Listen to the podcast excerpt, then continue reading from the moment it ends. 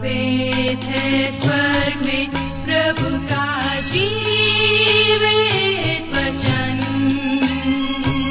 सृष्टि निर्माता भी है यही वचन। नमस्कार प्रिय श्रोताओं सत्य वचन कार्यक्रम को लेकर एक बार फिर से हम आपकी सेवा में उपस्थित हैं और हमें विश्वास है कि इस बाइबल अध्ययन से आपको अत्यधिक लाभ मिल रहा है। जैसा कि आपको मालूम है कि इस अध्ययन माला में इन दिनों हम पवित्र शास्त्र बाइबल के नए नियम में से पौलुस द्वारा लिखी गई कुलुसियो नामक पत्री का विस्तार से अध्ययन कर रहे हैं और हम आशा करते हैं कि इस अध्ययन माला से आपको लाभ मिल रहा है। तो आइए अपनी इस श्रृंखला को आगे बढ़ाते हैं। और सुनते हैं ये कार्यक्रम सत्य वचन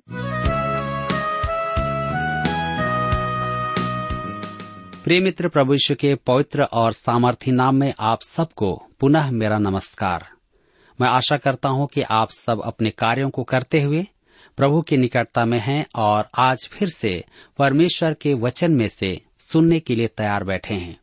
मैं आप सभी श्रोता मित्रों का इस कार्यक्रम में स्वागत करता हूँ।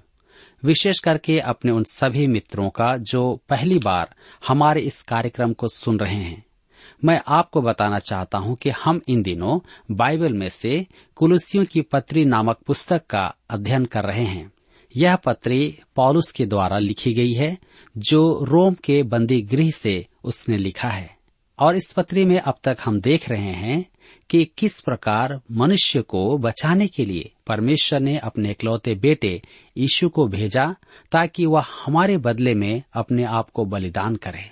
और हमें उसी के द्वारा उद्धार प्राप्त करना है और स्वर्गीय वस्तुओं की खोज में रहना है, क्योंकि वह इस समय स्वर्ग में विराजमान है।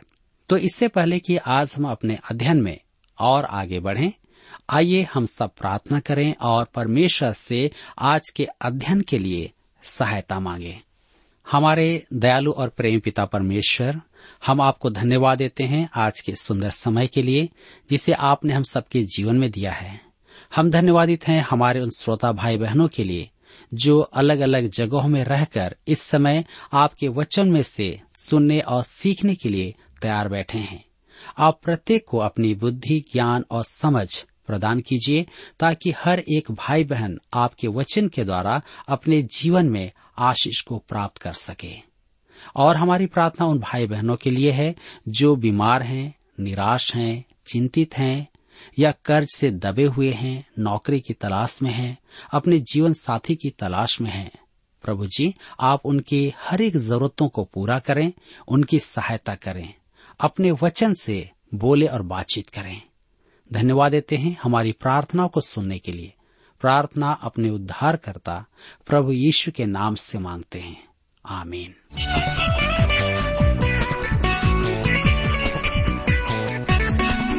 तो मित्रों, आइए आज हम अपने अध्ययन में आगे बढ़ें और कुलुसियों की पत्री तीन अध्याय उसके पाँच पद को पढ़ें। यहाँ पर लिखा है, इसलिए अपने उन अंगों को मार डालो जो पृथ्वी पर हैं। अर्थात वे विचार अशुद्धता, दुष्कामना, बुरी लालसा और लोभ को जो मूर्ति पूजा के बराबर है। ध्यान दीजिए वे विचार अर्थात अनैतिकता। क्या यह आपका पाप है? हम धोखा न खाएँ। आज अनेक जन इस पाप को छिपाए हुए हैं और वे समर्पित मसीही विश्वासी होने का दावा करते हैं।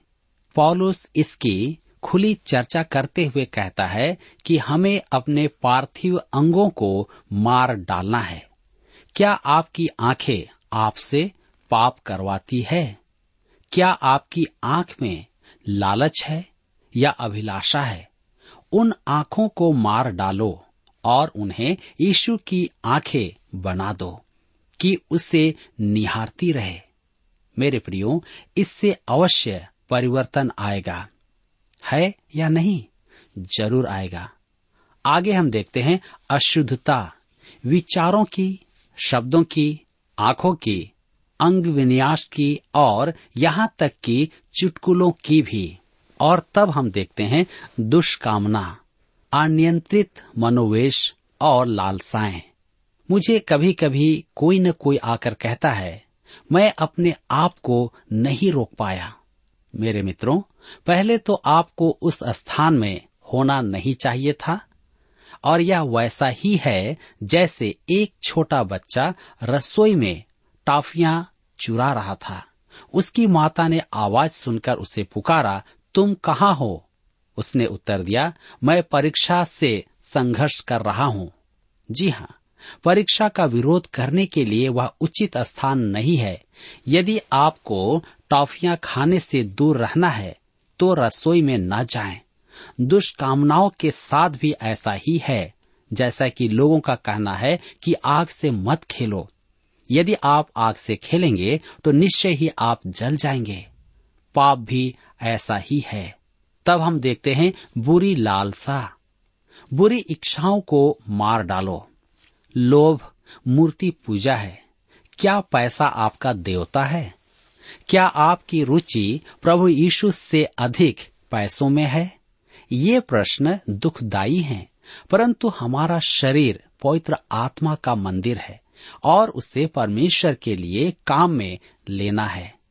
आज एक व्यक्ति अपनी महँगी कार में भागा जा रहा था। उसे किसी की चिंता नहीं थी क्योंकि वह शीघ्रता में था। हम मंदिरों में जाने वालों को देखते हैं और तरह तरह के पूजा वृत्तियों को देखते हैं, परंतु यह मनुष्य पैसों की पूजा में मग्न था। लगभग सभी लोग आज यही लालसा रखते हैं। लोभ के दास हैं। वे सांसारिक वस्तुओं की लालसा करते हैं। उन्हें बहुत पैसा चाहिए। उन्हें पता नहीं कि इस संसार से वे कुछ भी लेकर के नहीं जाएँगे। मेरे प्रियो, आज लोभ हमारे देश की समस्याओं की जड़ है। पहला थिमोथियस की पत्री उसके छह अध्याय के दस पद में पॉलुस कहता है, रुपए का लोभ सब प्रकार की बुराइयों की जड़ है। जी हाँ पैसा समस्या नहीं है। पैसा तो परमेश्वर की महिमा के लिए भी काम में आता है। परंतु कुछ लोग लाखों कमाने के बाद भी लाखों की लालसा करते हैं, जबकि उन्हें उसकी कोई भी आवश्यकता नहीं है। वे मूर्ति पूजक हैं। पैसों की पूजा करते हैं। यदि वे मसीह में हैं तो वह हमारे जीवन में पहला स्थान रखेगा और हम स्वर्गीय वस्तुओं की खोज में रहेंगे, क्योंकि हमारे जीवन का पहला स्थान मसीह है। कुलसियों के पत्र तीन अध्याय के छह पद में हम पढ़ते हैं, इन्हीं के कारण परमेश्वर का प्रकोप आज्ञा न मानने वालों पर पड़ता है। इन्हीं के कारण अर्थात उपरोक्त व्यक्त बातों के कारण सांसारिक लालसाएँ। ध्यान दीजिए, परमेश्वर का प्रकोप आज्ञा न मानने वालों पर पड़ता है। मनुष्य न तो इन बातों से, न ही मसीह को न जानने से पापी है, परंतु वह मन के कारण पापी है और पापी होने के कारण वह यह सब कुछ करता है। मेरे मित्रों, वह जीवन जो स्वर्गीय वस्तुओं, अर्थात स्वर्ग में विराजमान प्रभु की बातों की खोज में रहता है, उसका प्रमाण यहाँ हमारे नव जीवन द्वारा व्यक्तिगत पवित्रता और सहभागिता द्वारा प्रकट होता है। अतः हमें अपनी पुरानी अपवित्रता और पुरानी बुराइयों को छोड़ देना है। कुलसियों की पत्री तीन अध्याय उसके सात पद में लिखा है और तुम भी जब इन बुराइयों में जीवन बिताते थे तो इन्हीं के अनुसार चलते थे। मेरे मित्रों, ध्यान दीजिए, आज मसीह ईश्वर के पीछे चलने वाले कभी पापों में जीवन निर्वाह कर रहे थे। मैं आशा करता हूँ कि हम अब ऐसा नहीं करते हैं, क्योंकि जब हम मसीह को नहीं जानते थे, तब हम पाप में जीवन जीते थे। लेकिन अब हम मसीह को जान गए हैं तो यह उचित है कि हम पाप में जीवन न जिए। मेरी भेंट एक करोड़पति से हुई, जिसने स्वीकार किया कि उद्धार पाने से पूर्व वह सर्वशक्तिमान रुपए का उपासक था। परंतु मसीह यीशु को ग्रहण करने के बाद, उसे जानने के बाद उसने सेवानिवृत्ति का निर्णय लिया।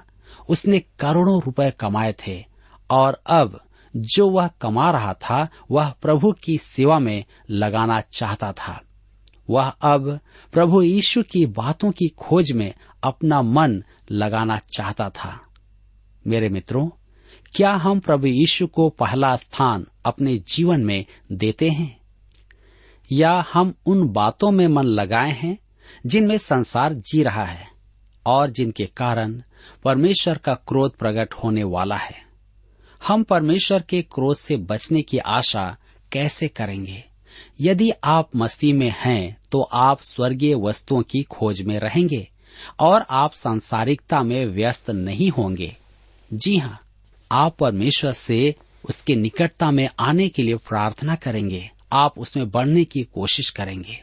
कुलसियों की पत्री तीन अध्याय के आठ पद में हम पढ़ते हैं, पर अब तुम भी इन सबको अर्थात क्रोध रोष, बैर भाव, निंदा और मुँह से गालियाँ बकना, ये सब बातें छोड़ दो। हमारा यह व्यवहार हमें वैसे ही उतार देना है जैसे हम कपड़े उतार देते हैं। मनुष्यों के कपड़े नाना प्रकार के होते हैं। पॉलुस कहता है कि हम इन बुरी आदतों को वैसे ही उतार कर फेंकें जैसे हम अपने पुराने और गंदे कपड़ों को उतार देते हैं। आप उन्हें धोते नहीं हैं, आप उन्हें फेंक देते हैं। पहला है क्रोध। एक क्रोध धार्मिक होता है। आपको स्मरण होगा कि प्रभु यीशु फरीसियों के मन की कठोरता के कारण उन पर क्रोधित हुआ था। वह क्रोध पाप रहित था। हमारी समस्या तो यह है कि हम गलत बातों पर क्रोध करते हैं और क्रिया के द्वारा से हम हानि कर देते हैं। क्षमा न करने की आत्मा के कारण क्रोध भारी को बन जाता है। किसी ने कहा है कि वैर भाव, जमा हुआ क्रोध है। यह पाला पोसा क्रोध है। यह क्रोध बदला लेना चाहता है। हिसाब बराबर करना चाहता है, चुकाना चाहता है। और तो अब पॉलुस कहता है कि विश्वासी इसे गंदे वस्त्र के समान उतार कर फेंक दे। यह व्यवहार प्रभु यीशु का प्रतिनिधित्व नहीं करता है। मेरे प्रियो, प्रभु चाहता है कि हम अपने उन गंदी आदतों को अपने जीवन से दूर कर दें। उसे छोड़ दें। अपना बदला हुआ जीवन जो मसीह में है, उसे स्वीकार कर लें। तब हम आगे देखते हैं, निंदा। निंदा दो प्रकार की होती है। परमेश्वर की निंदा और मनुष्य की निंदा। परमेश्वर की निंदा में परमेश्वर का नाम अपमानित किया जाता है। उसका नाम व्यर्थ लेना ही निंदा नहीं है। उसकी छवि को गलत प्रकट करना भी उसकी निंदा है। उसे ना मानना भी उसकी निंदा करना है। मुझे एक महिला ने पत्र लिखा कि उसकी तीन वर्षीय पुत्री की मृत्यु के कारण अब वह परमेश्वर से घृणा करती है। किसी ने उसे हमारी एक छोटी सी पुस्तक भेंट में दी, जिसे पढ़कर अब वह मसीह के पास है। उसे बोध हुआ कि वह केवल कलिसिया की सदस्य थी और उसे नया जन्म का अनुभव प्राप्त नहीं था। अतः किसी घटना के कारण आप परमेश्वर से घृणा करें तो वह उसकी निंदा है, क्योंकि वह आपसे प्रेम करता है, आपके निकटता में रहना चाहता है। लेकिन आप उसे दोष लगाते हैं। क्या आप जानते हैं कि आप किसी विश्वासी की भी निंदा कर सकते हैं? जब आप उसके बारे में कोई झूठ बात कहते हैं, मुझे आज भी स्मरण है कि एक व्यक्ति ने किसी प्रचारक को शैतान कहा था। मेरे मित्रों, परमेश्वर की संतान के बारे में अनुचित बात कहना भी निंदा है। आप निंदा करने के दोषी हैं। तब हम देखते हैं, मुँह से गालियाँ बकना, गालियाँ और गंदी बातें। मुझे बताया गया है कि कुछ विश्वासी समूह गंदे चुटकुले सुनाते और सुनते हैं। मुझे विश्वास नहीं होता कि विश्वासी ऐसे शब्दों को काम में ले सकते हैं। कुछ विश्वासी वरन मैंने अगुओं को भी अपशब्दों का उपयोग करते हुए सुना है। मैं नहीं मानता कि आप परमेश्वर की संतान होकर ऐसा जीवन व्यतीत करेंगे। हमें इन बातों को उतार फेंकना है। इसे गंभीरता से लेना है, ताकि हम अपने जीवन में इन गंदी बातों को प्रयोग में न लें। पॉलुस यही कहता है कि कुलुसी के विश्वासी उन बुरी बातों को छोड़ दें और नई बातों को जो मसीह में है ग्रहण करें। हम आगे पढ़ते हैं कुलुसियों की पत्री तीन अध्याय उसके नौ पद में। एक दूसरे से झूठ मत बोलो, क्योंकि तुमने पुराने मनुष्यत्व को उसके कामों समेत उतार डाला है। पॉलुस किससे कह रहा है? वह विश्वासियों से कह रहा है, क्योंकि उसने कहा, तुमने पुराने मनुष्यत्व को उसके कामों समेत उतार डाला है। क्या विश्वासी के लिए झूठ कहना संभव है? अति संभव है। और इसका अर्थ यह नहीं कि झूठ बोलकर आप उद्धार से वंचित हो गए। यदि ऐसा होता तो हम बहुत पहले ही अपने उद्धार से वंचित हो गए होते। इसका सरल सा अर्थ है कि आपने सिद्धता प्राप्त नहीं की है। मेरे मित्रों, आप परमेश्वर की संतान बनने के बाद अपने पुराने स्वभाव से मुक्त नहीं होते हैं। यह एक बार में खत्म नहीं होता है। परंतु धीरे धीरे आप उसमें सिद्धता को पाते हैं। मेरे विचार में बच्चे का पहला पाप है झूठ बोलना। मुझे एक बच्चे की कहानी स्मरण आती है। वह एक दिन भागकर घर में आया और पुकार उठा, माँ माँ, हमारे घर के सामने से शेर गया है। उसकी माँ ने उत्तर दिया, बेटे, वह शेर नहीं, कुत्ता था। तुम्हें प्रभु यीशु से झूठ बोलने के लिए क्षमा मांगनी होगी। उसने कमरे में जाकर क्षमा की प्रार्थना की और माँ के पास आया। माँ ने पूछा, तुमने क्षमा मांगी? उसने कहा हाँ मैंने क्षमा मांग ली है। परंतु प्रभु यीशु ने कहा कि उसने भी उसे देखकर पहली बार तो शेर ही समझा था। झूठ हम में गहरी जड़ पकड़े हुए है और अनेक विश्वासी उसमें जी खोलकर आनंद लेते हैं। कुलसियों की पत्री तीन अध्याय के दस पद में लिखा है, और नए मनुष्यत्व को पहन लिया है, जो अपने सृजनहार के स्वरूप के अनुसार ज्ञान प्राप्त करने के लिए नया बनता जाता है। नए मनुष्यत्व को पहन लिया है। पुराने वस्त्र उतार देना ही पर्याप्त नहीं है, आपको नए वस्त्र भी पहनना होगा। प्रकृति को खाली स्थान अच्छा नहीं लगता है। आपको पवित्र आत्मा के सामर्थ्य में नया मनुष्यत्व धारण करना है।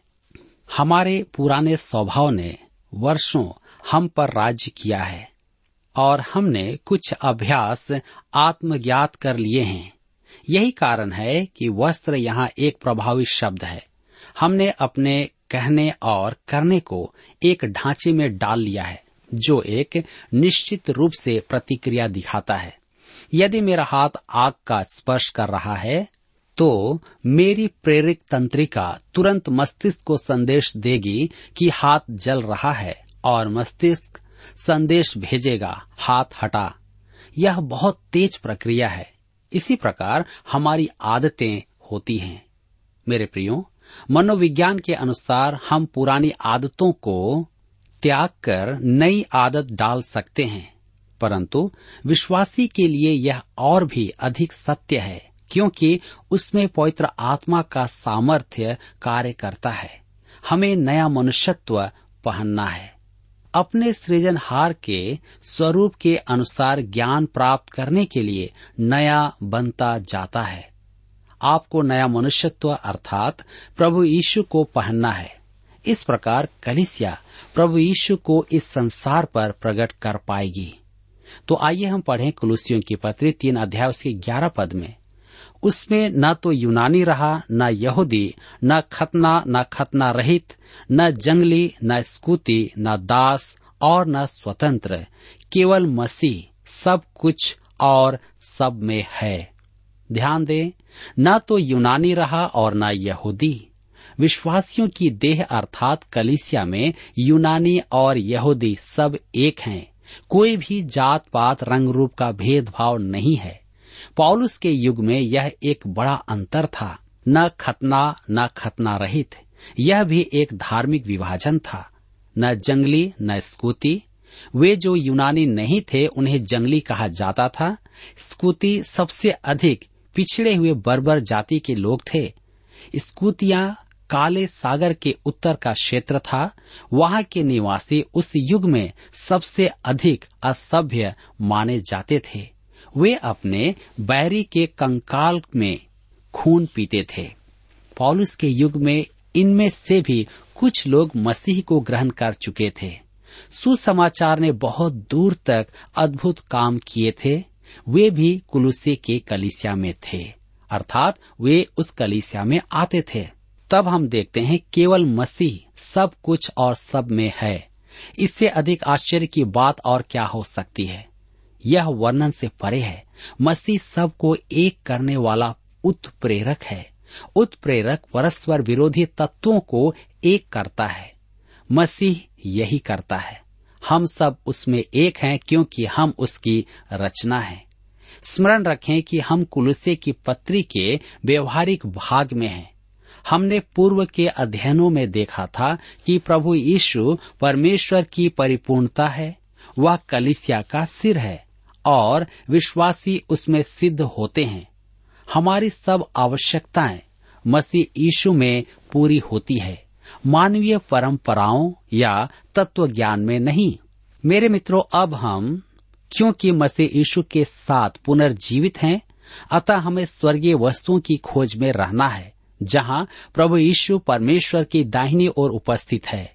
हमने देखा है कि इससे निजी पवित्रता प्राप्त होती है।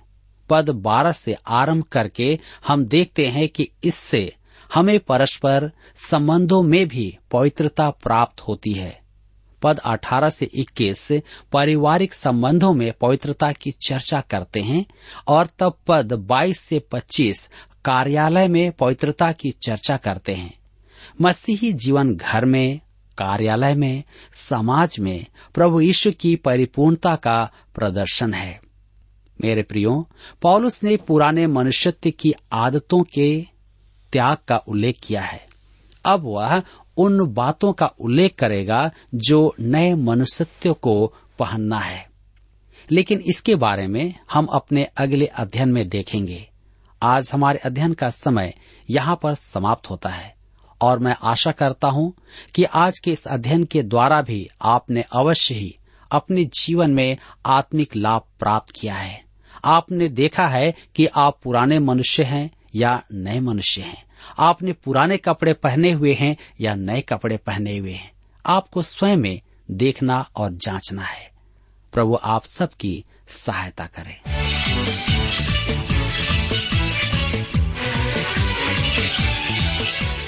प्रिय श्रोताओ, अभी आप सुन रहे थे बाइबल अध्ययन कार्यक्रम सत्य वचन हम आशा करते हैं कि आज के इस कार्यक्रम से आपको आत्मिक लाभ मिला होगा। यदि आप परमेश्वर के बारे में और अधिक जानना चाहते हैं तो हमारे पास नया नियम एवं पवित्र शास्त्र बाइबल उपलब्ध है। इन्हें प्राप्त करने के लिए आप हमें इस पते पर लिख सकते हैं। कार्यक्रम Satya Vachan T W R post box number चार तीन एक शून्य, नई दिल्ली एक एक शून्य शून्य एक नौ। पता एक बार फिर सुन लीजिए। कार्यक्रम Satya Vachan T W R post box number four three one zero New Delhi one one zero zero one nine और हाँ श्रोताओ, याद रखें कि पत्र लिखते समय आपका नाम और पता साफ़ साफ़ लिखा होना चाहिए। इसके अलावा आप हमसे टेलीफोन के माध्यम से भी बातचीत कर सकते हैं, जिसमें हमारे काउंसलर या सलाहकार आपको सलाह देंगे। तो नोट कीजिए हमारा मोबाइल नंबर नौ नौ पाँच आठ आठ दो शून्य चार एक चार।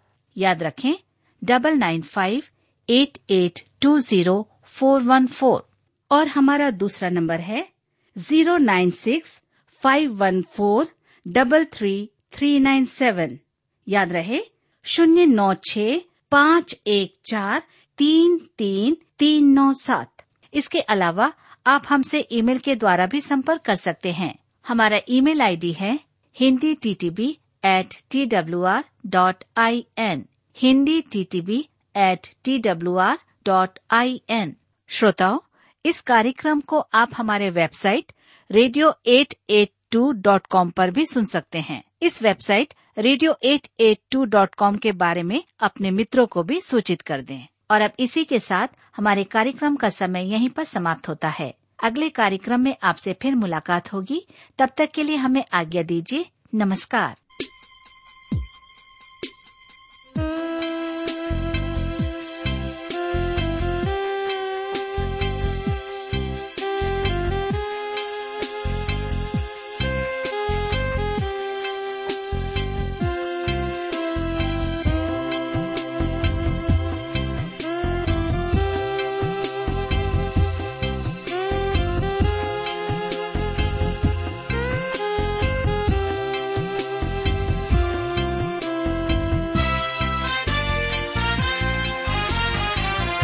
अगर हमको तेरे